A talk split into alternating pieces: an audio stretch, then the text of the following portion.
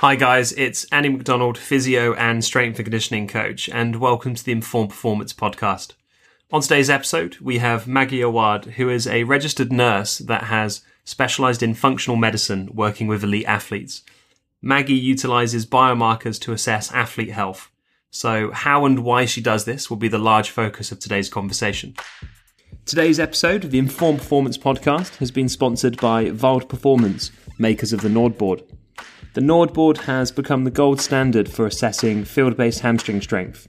By combining advanced sensors, real time data visualizations, and cloud analytics, the Nordbord helps practitioners to accurately measure, monitor, and train individuals' hamstring strength or imbalances.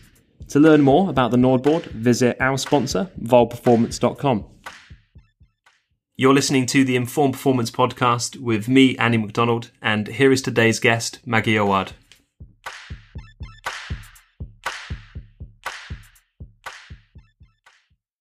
Maggie, welcome to the show. It's uh, it's great to have you on. Thank you. Thanks for having me, Andy. Just to kind of kick us off, um, obviously I know who you are, but just in case our listeners haven't come across you online or your work yet, would you be able to kind of outline who you are, what you do, and and, and give us a bit of an overview of your career journey up till now for context? Yeah, absolutely. My um, so my background is kind of an unconventional one. Um, not many people go the route the way that I do, and I was very blessed that it happened the way it had to happen in order for me to be where I'm at today. So my background is I am licensed in the state of Texas as a as a nurse, and I was practicing in the hospital for about 16 years. Not many people know that about me, and I decided after 16 years, there just needed to be just more changes in healthcare in general. And I went back to get my advanced my nurse practitioner degree.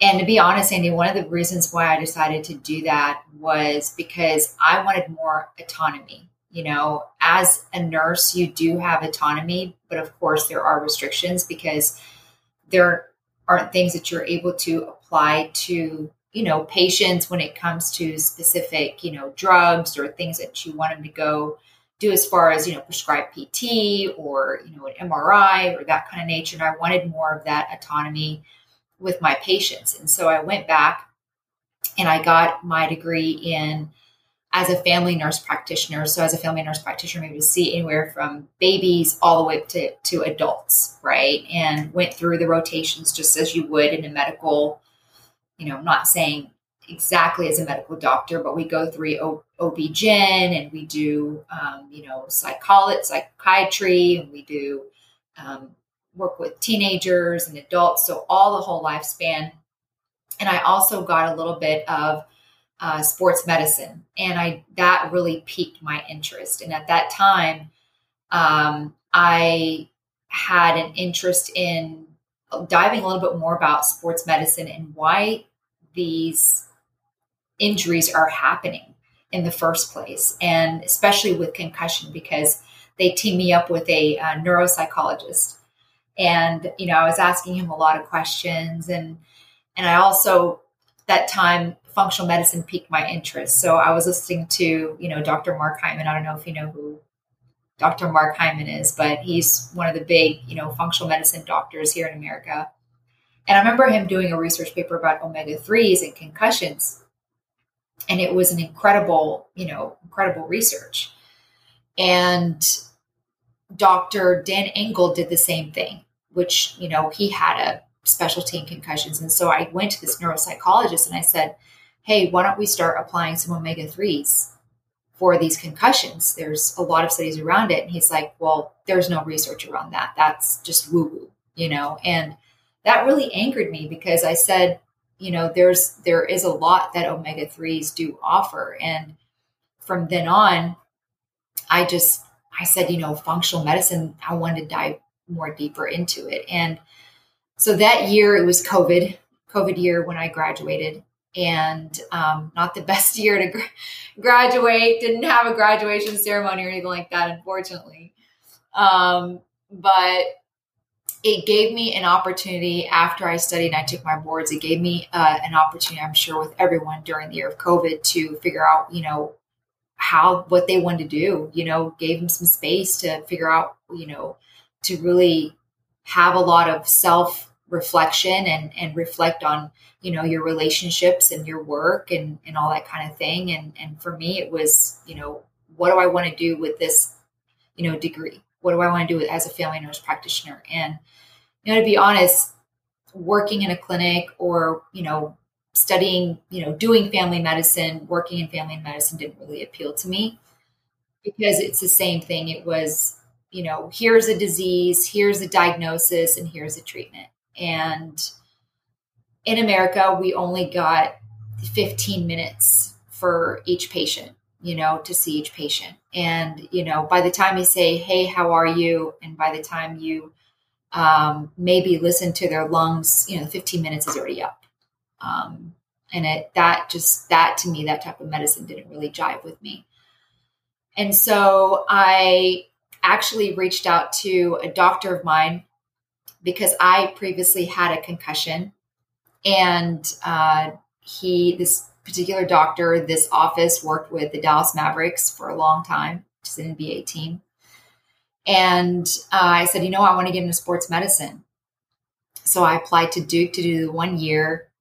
You know, I had an acceptance letter saying, you know, we're ready for you to come in and do sports medicine. However, when I did shadow this doctor, I, you know, I it, it just didn't appeal to me because I'm like, well, we're just, you know, I think it's great that they're coming in and we're doing all these uh, testing, but again, in my mind, what what's going on within the body that we're not seeing?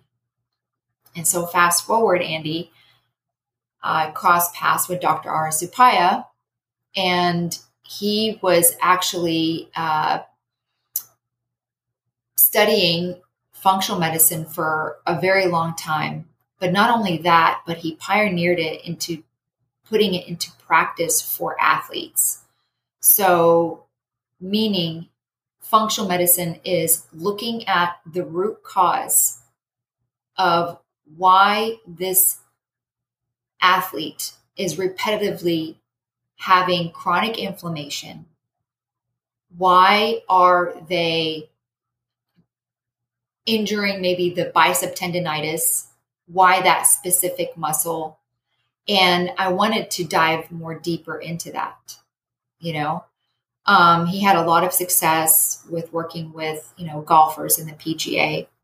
Um, uh, you know, worked with Phil Mickelson and had a lot of success with him and again i just you know was mentored under him for for about six months and i said to myself you know what i'm going to take a leap of faith and during covid time. And uh, a few months after that after i was mentored under him i decided to uh, go on my own. And uh, you know go down this entrepreneurship road and um, work as a sports functional um, testing specialist, you know, meaning that I'm looking at the gut, I'm looking at the mitochondrial health and seeing what is causing the inflammation within the athlete and how I can help them recover better and quicker. You mentioned um, sports testing. Then maybe maybe if you, we can talk about like labs first as a maybe a logical place to kind of go to next. Um, you know, when you do labs as an example for athletes, you know, from a from a health perspective and a general population standpoint, completely understand why you know patient X goes to the doctor with whatever symptoms or condition and they run labs. When it relates to like an athlete, what what labs do you do? Why do you do them? And how do you collect them? So the labs that I run is very extensive. Okay, so I'm looking at a 360 approach. An athlete or any human being, what we do here in Western medicine, we have a cardiologist, you know, we have a pulmonologist, we have a neurologist, we have a gastroenterologist, and they're all important systems. And with functional medicine, you're looking at the athlete as a 360. That way you can get that 360 approach, right? So, number one, I start with obviously blood work. Blood work, it is more, there's more research in blood work. Um, it is the most reliable thing for you to look at more than gut testing. So with gut, with the blood work, I look at inflammatory markers. You know, I look at HSCRP. Um, I look at, um, you know, I do a complete metabolic test to look at the different nutrients that they're lacking. Um, one of the other things that we see a lot in America in general is metabolic health. And that has to do with also looking at hemoglobin A1C and glucose, those two markers, and insulin. Those three markers would be how is the body doing metabolically? Okay. Because how we how we how our body is uh, breaking down sugar and getting information from that will give us information how we are doing inflammatory wise so 50% of injuries that happen that has been stated in research correlated with hemoglobin A1C, which is a marker for that you see for diabetes. It's a marker that you check to see how much, let's just say you have a cell and the cell is covered with, you want to see how much sugar is covered around that cell, right? So the hemoglobin A1C is a reflection of that. And you want that number to be less than 5.2.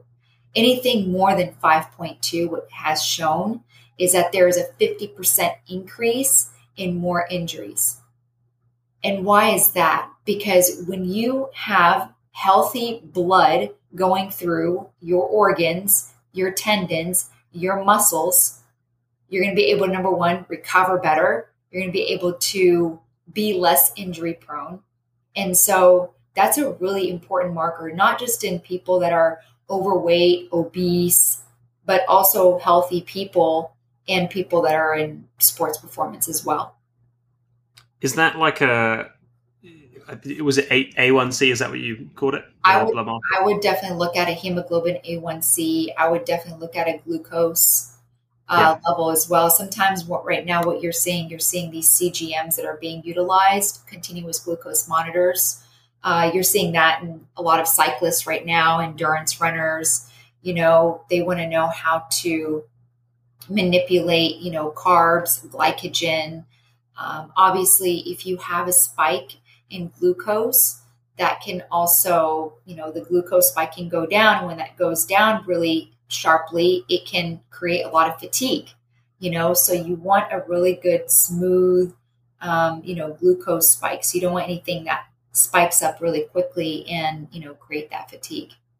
I'm going to go this i'll bring this question back around. I'm going to go a bit long-winded to get there but you know if you speak to a physio a strength coach a sports scientist nutritionist yourself each different professional domain probably has a a bias maybe to what they think is causing the athlete to uh, break down have the injury and certain injuries you just can't avoid health wise regardless right? Like big traumas are big traumas in a competitive arena. But are you seeing like a elevation of that blood marker leading up to the injury? And is that like could that potentially just be indicative that they are in general fatigued and things that maybe classic load monitoring would pick up, but you're then seeing it physiologically show up in a different way? Is that my am I understanding that correctly? Absolutely, because what you're seeing, glucose spikes when you are inflamed.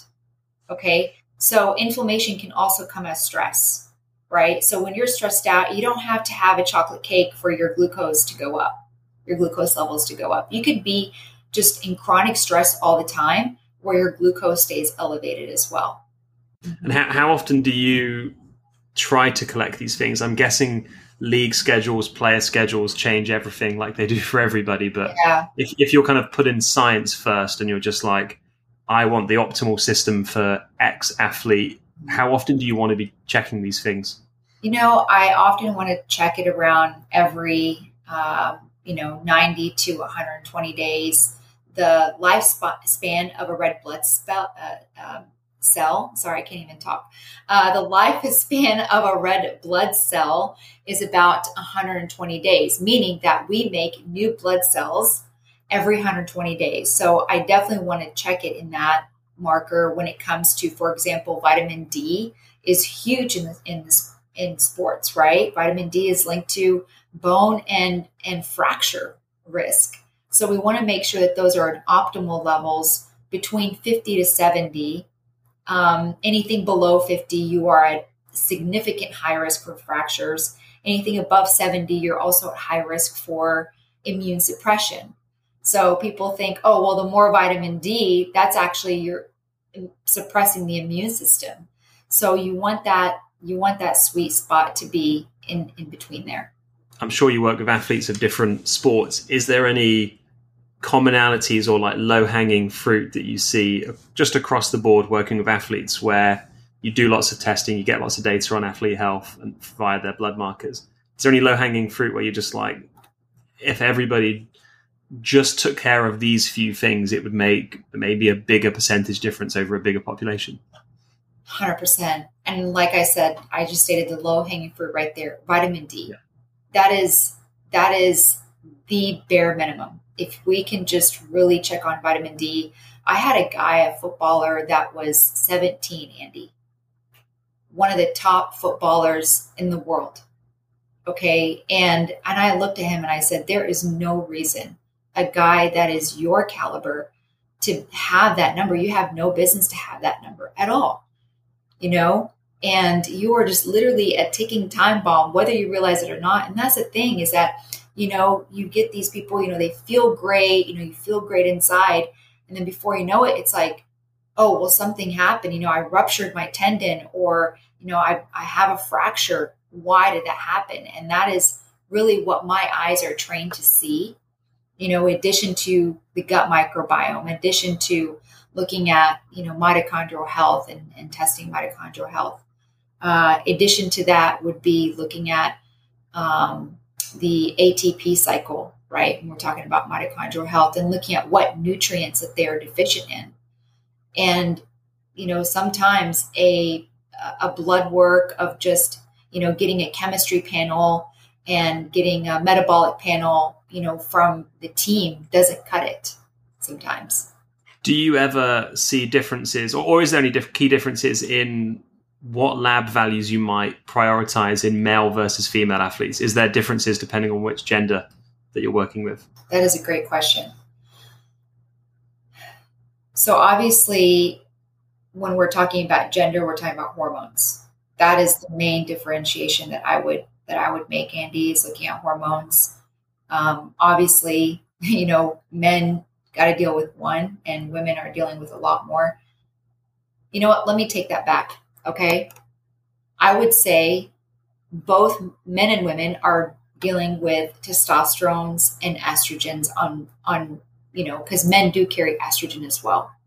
So when I do see men carrying estrogens, that typically will also show in a stool sample, in a stool testing. And sometimes there's a marker called beta glucuronidase that would be elevated. Um, and that could be a byproduct of taking in water from plastic bottles, um, mainly because. Which, which, there's a lot of in professional sport. A um, lot. Yeah. A lot. You know, it's, you know, when you have body armor, sending you so much free product and, you know, you're having these water companies sending you all this free product and, you know, it's, it's you're having xenoestrogens, meaning xeno meaning fake estrogens in your body, then what you're doing is you're accumulating estrogen in your body that's going to end up fighting with the testosterone. And so that's one of the things that I find in the gut. Um, women wise, you know, testosterone is huge. Testosterone is what gives us the, you know, the push, the power, the drive, right? And when right now what you're seeing is a a lot of coaches and a lot of physical therapists taking into account whenever they or strength and conditioning coaches whenever they are training women they're starting to take into account the cycle of of women and when it is important to incorporate more strength and conditioning when is it more the best to, to incorporate more stretching, right? What foods based on the cycle of a woman. You mentioned um, gut as a part of um, some of those answers. Then let's talk about what you do, how you test it, and I guess like what's the for an athlete specifically, not for the uh, for not for Gen Pop, but for an athlete, what's the value of um, you looking into their gut health? Yeah, well, I'm all about gut. Um, one of the things I didn't share about my story, why the gut to me is such a personal thing, is um, my mom actually had colon cancer, and unfortunately, she didn't make it. Right, um, had a lot of you know at 32, it was a very odd situation. Andy at 32, she was you know losing weight, throwing up, and had all these symptoms and you know unfortunately was very dismissed by a lot of by a lot of doctors of course if you have 15 minutes in a room you're not going to listen to a 32 year old potentially thinking that they can have colon cancer so um and then i also have another brother that has uh, that has ulcerative colitis you know and i truly feel like his stuff comes from a lot of probably more emotional uh, state uh, than anything else. And, and, we'll, we'll touch on that here soon, how the gut and brain axis is, is truly tied to each other. So, but as far as athletic performance goes, um, your immune system, 80% of your immune system lies in your gut. And when we are taking in foods, right? Let's say specifically fiber, Andy, right? Those foods, those fibrous foods, they are turned into something called short chain fatty acids. Okay. These short chain fatty acids are extremely important when we're talking about energy production and we're talking about immunity. Because whenever the gut receives those types of foods, your immune system that's in your gut creates these cells called T regulatory cells. Those T regulatory cells basically are what creates immune cells and tells each cell what to do and how to fight, right? So, say for example, you get injured, okay?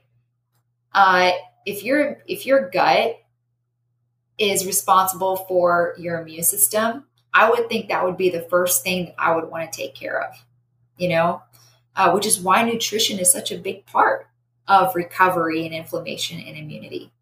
Um, and so the main thing is making sure that number one, the gut has enough something called commensal bacteria. And that's what the way I explain it to my my guys is commensal bacteria. You want to have a lot of uh, good army. Okay, you want to have good soldiers. So you have an army of bacteria in your gut, and the more you have good soldiers, it would be in your best interest for energy and for immunity and for performance. Every team tends to have some form of system on collecting wellness data for athletes. And that data, whether you're in a training block or a competitive season, is, is generally used to sort of see how the athlete feels in response to training or in response to playing. And it guides how much training they can then do on any given day or how much how ready they are to train or compete. But some of the things that might flag up, like the player has some sniffles, they're a little bit symptomatic of a cold, they didn't sleep well, they're tired. Some of those things obviously bounce around acutely um, day by day in, in the season. But I think sometimes from an immunity standpoint, maybe some of those things are getting picked up quite quite late. You know, the, the player is symptomatic. That's gone quite far down the line that ideally you want to try and avoid from a health and a, and a performance standpoint is there any? Uh, you're probably the best guest we've had to ask this question to.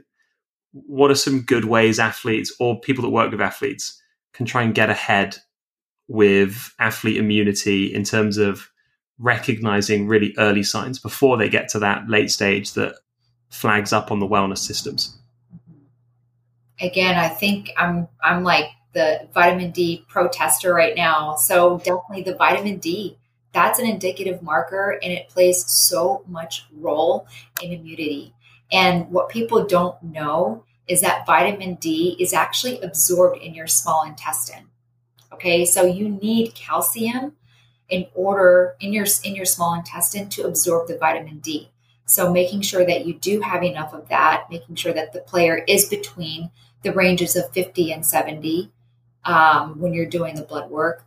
Another thing would be zinc, to looking at zinc levels, making sure that the zinc is in is in check and in an optimal level.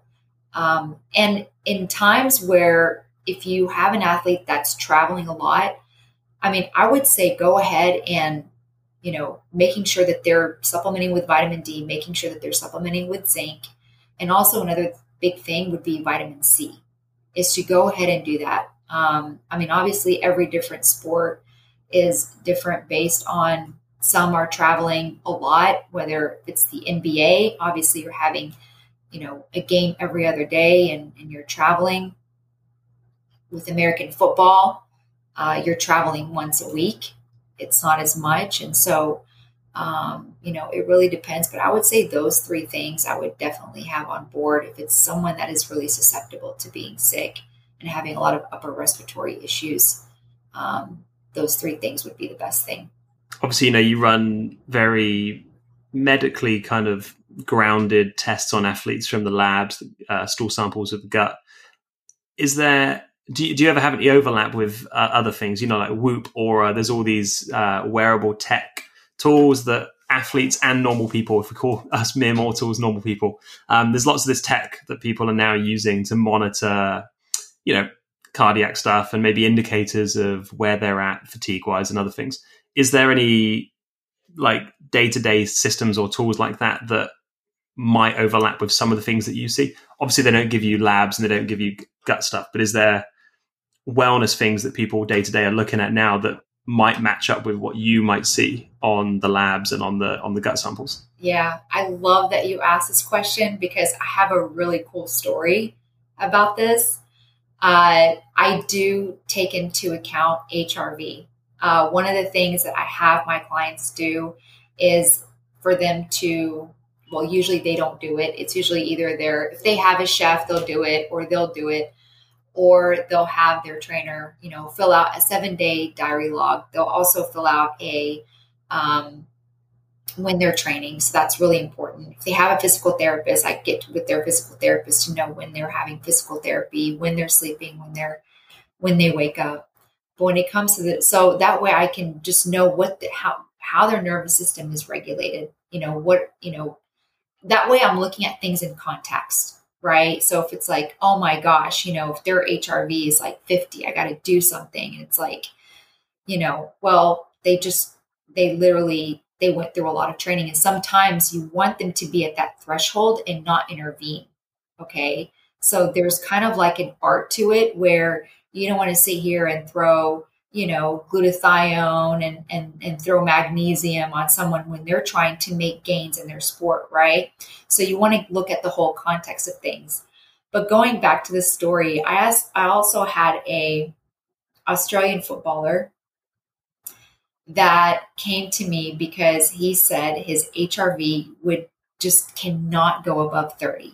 He's like, Maggie, I've I've done cold baths, like you know, I've done breath work, you know, I've done I've done everything. Okay? Cut out the alcohol and he's a very committed, very disciplined athlete, you know, and sleeps well.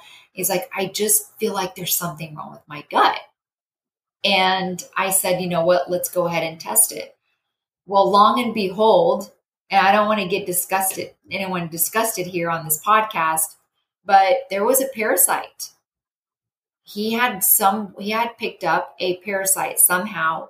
It could have been in the water system. It could have been in the salad that he ate. It could have been in a, in a, in a, in a uh, meat that wasn't cooked very properly. And I said, bam, like this is exactly why your HRV is low because your body is using so much energy to fight this parasite off that it doesn't even have time for to recover your foot or recover from you know training yesterday or re- or recover from whatever it is. And so i gave him two options. I said listen there there are two ways that we can tackle this. One is i like to do the naturopathic way because i don't want to just give you antibiotics and and uh, and kill more, you know, good bacteria in your gut. Um, and but that's going to take about anywhere from eight to twelve weeks. Or you could do a two week cycle of flagyl and it will be completely gone. And of course, he's young and he's like, you know what? I'm just going to do the two week and I'm flagyl and I'm good and I'm just going to kill this parasite. And he got better. Like his HRV is now immaculate. But it just blows my mind that when we're looking at something like this, that how the gut and the brain, how that is so inter- interconnected and it's so powerful. And that's what that's what gives me a lot of joy when I see that. You know, I'm like, oh, it's not set in stone, it's something so new, but it's something that is so vital. How much do you see with your athletes that you work with in a more kind of serial, very regular way? Um, how often do you see kind of like, I don't know, uh, other stresses change things? You know, like late stage, big game moments and, you know, key, key seasonal changes like they have to win a certain game to get the playoffs or whatever, or I don't know, contracts are about to be up. Do you see how much do you see those like day to day, like I'm, I'm going to say mental stresses just to make it easier to understand, but like how often do those mental stresses then affect what you see in the physical with the gut health? Uh, as a high performer, whether you are an entrepreneur, I know maybe the majority of the people on this podcast are probably entrepreneurs or probably are working with teams um, working with a lot of clients, um, just feel extremely stressed out. So, obviously, stress for an athlete, an overachiever, what that does is it's going to elevate more catecholamines, which is like more cortisol, right? And when we are expressing so much cortisol throughout the day, that's going to affect our gut that's going to affect the lining of our gut, right? And what you see is when these athletes are extremely stressed out, chronic stress, then those chemicals that are released that are unhealthy are going to destroy the junctions within the gut. And I didn't really go into this that much because I don't know how sciencey you want me to get. Go for it. Go for it. People, people, people can always have Google on the go while they good listen. Science. okay, included. let's do good science. All right, yeah. let's let's kick it off with this then. So that in between the junctions of the gut, there's something called occludin zonulin levels or occludin zonulin. So when I test, I look at the levels. I look at occludin, I look at zonulin, I look at actomyosin. So think of them as gates. Okay, think of them as they are there to stick together between each colon cell. That way, nothing that we eat gets into the bloodstream. However, when you have things like chronic stress, which is what an athlete has, right? They're on camera. Oh my gosh, they missed the shot. They didn't get the shot in. Oh, they kicked the ball. They should have kicked it and it didn't go in the goal, right? Or I have this injury and I need to get quicker, better, you know, then that causes a lot of stress. Things like NSAIDs, non-steroidal anti-inflammatories, right?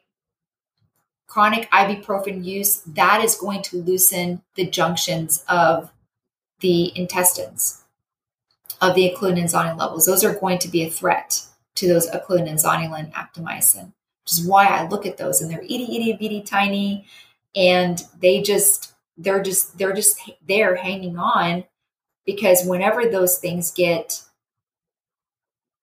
affected by chronic stress, NSAIDs, food sensitivities, a lot of other things that we don't really talk about, then they will loosen those junctions and you create a cascade of something called gut impermeability. And gut impermeability is just a fancy word for leaky gut. Okay. So when you do have leaky gut, then what will happen is you could have also a cascade of something that your body can develop food sensitivities. All right. Not food allergies. People get so confused between that they're allergic to something and that they're sensitive to something. Those are two different things. If you're allergic to fish and you eat fish, you're going to end up going to the emergency room and you better have an epinephrine pin next to you. Okay. If you're sensitive to something, say, for example, I'm sensitive to blueberries. If I eat a blueberry and I have a leaky gut, it's going to go through those junctions that are not tight. Remember, we talked about that. It's going to go in the bloodstream. And I might just wake up and be like, why do I not feel rested? Why are my joints in pain? Why am I so fatigued? So, those are some of the symptoms that you will see with food sensitivities that can really be wreaking havoc on your performance, especially as an athlete. One of the last things I wanted to kind of quiz you on in this in this conversation was uh, oh. about like post post op prep and post op recovery. Yeah. Um, and maybe maybe not in the context of like you know athlete has a a trauma at a game and they're rushed off to surgery because you can't always prepare for that, obviously. Um, but let's say it's you know the athlete who's scheduled their ACL surgery um, a week, two weeks, whatever in advance. You know it's coming up, um, or they're having some form of elective orthopedic surgery, and you've got as a physio or nutritionist coach, whoever, you've got time to think about it and act from a, a gut, from a inflammatory perspective, from all the kind of different things that you look at. How can people that work with athletes best prep them to go into surgery and come out of surgery systemically in a good place? Okay. So, number one thing is free. This is something that is completely free, something you do not have to buy. Number one is sleep. Like, we're not going to tippy toe around sleep because sleep is where you is where you recover and where you heal right so i really wanted to put that out there before i went to supplements and i went to foods um, and really making sure that you're getting the good quality, deep sleep in order to heal um, and and also create uh, more growth hormone. You know, growth hormone spikes the highest between. Um, I believe I remember I talked about this one time between 11 and 1 p.m. is when growth hormone spikes and when that spikes that's that's a time when you have the most recovery okay um, another thing is protein okay and i'm and we're going to up the protein usually with post operative operative uh, patients you want to get anywhere from 2.2 to 3 grams per kilogram a lot of people be like that's a lot well yeah you just had your muscle cut through you know you you or maybe perhaps you had a screw in your bone. So those are really important because what happens is that when you're immobile, you start losing muscle mass. And I've seen physios on the floor that do an incredible, incredible job because by the way, I didn't get to I didn't mention that for 16 years I did pre-op and post-op and I worked on the surgical floor. So it is so horrendous some of the foods that was given to patients on a hospital. I've seen it with my own eyes and it is incredibly disgusting. Okay. But some of the things were also good. What I realized is that they weren't getting enough protein. So you definitely want to make sure that you're preserving your muscle mass. Um, because I've had the experience of working in the hospital, I also know that anesthesiologists they do give Ancef or they do give an antibiotic, and that is to obviously make sure to preserve you know any bad bugs because you're about you are exposing a wound to an outside um, outside environment, right? So they do give you a bag of antibiotics. Um, usually it's Ancef, you know, one to two grams um, in a bag, and so Uh, one of the things that if I know that my client or athlete is going to surgery, I start them on uh, a probiotic uh, because I want them to preserve the good commensal bacteria that's in their gut. And so we'll do that. And that could include something that has uh, Saccharomyces boulardii, you know, lactobacillus, bifidobacterium, you know, maybe anywhere from, you know, at least 50 billion uh, in order to make sure that, you know, you preserve, uh, you know, the good bacteria in your gut. Uh, polyphenols. Polyphenols is an anti-inflammatory. Uh, well, there are foods that are anti-inflammatory. So things like, you know, berries or pomegranates or, you know, green tea, turmeric, those are really high in polyphenols and that will help with the inflammation. Um, let's see here, making sure that you're hydrated. So you're aiding in, you know, nutrient transport and removal of waste products within the body. Um, Omega 3 fatty acids is my favorite anti inflammatory in the world. And there is so much research uh, Dr. Rhonda Patrick. She does an incredible job talking about the research behind omega 3 fatty acids. excuse me. And now it's, excuse me, and how it's crucial to upregulate the anti inflammatory responses, um, not just in with post op, but also with pre op as well. excuse me. I got a frog stuck in my throat. Um, and so a lot of those things is that you can get supplementation with it. Um, I usually up it up. So say for example, with concussions, I like to be in the two to 3,000 gram range. Um, with, with uh, injury, the same range as that, really dial up more fat, fish that's fatty. So fatty fish such as salmon, um, omega-3 fatty acids, flax seeds have fatty, have fatty acids in there, walnuts, chia seeds, um, making sure that you are good with iron and B12. Um, iron and B12, they're essential with uh, red blood cell formation. So you want to make sure that you have enough red blood cells because red blood cells carry oxygen. So we need the oxygen in order to heal our wounds. Glycine. Glycine is important. As you probably heard, that's in bone broth.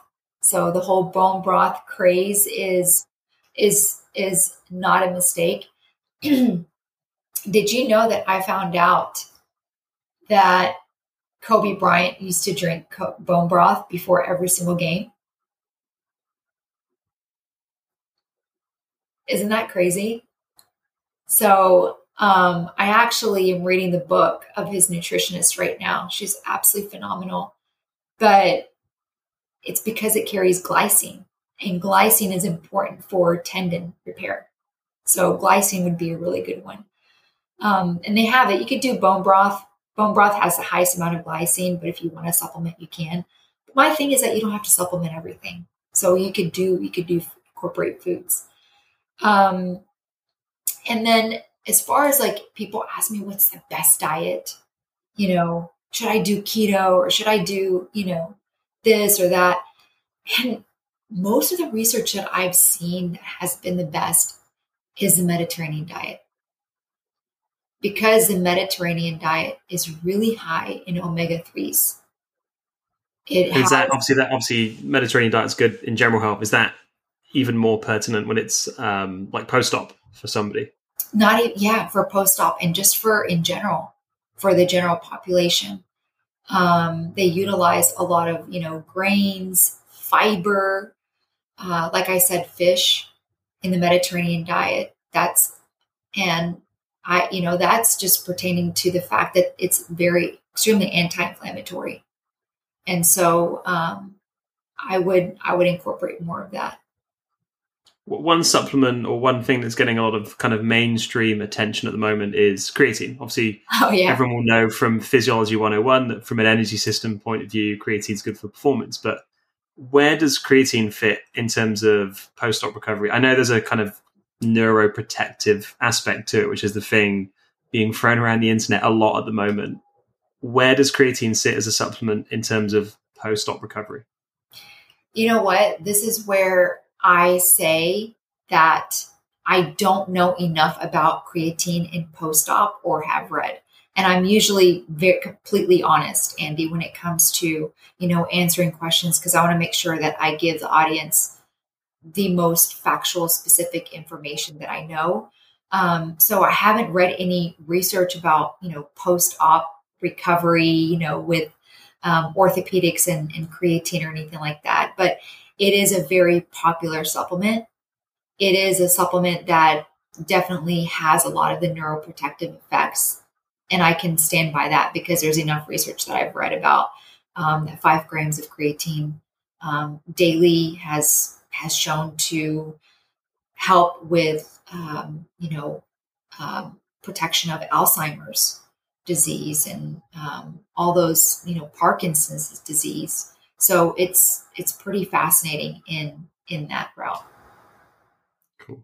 Well, I'm incredibly mindful that I could easily turn this conversation into just a selfish what diet should I have and what, what diet should you have? I don't um, mind doing that.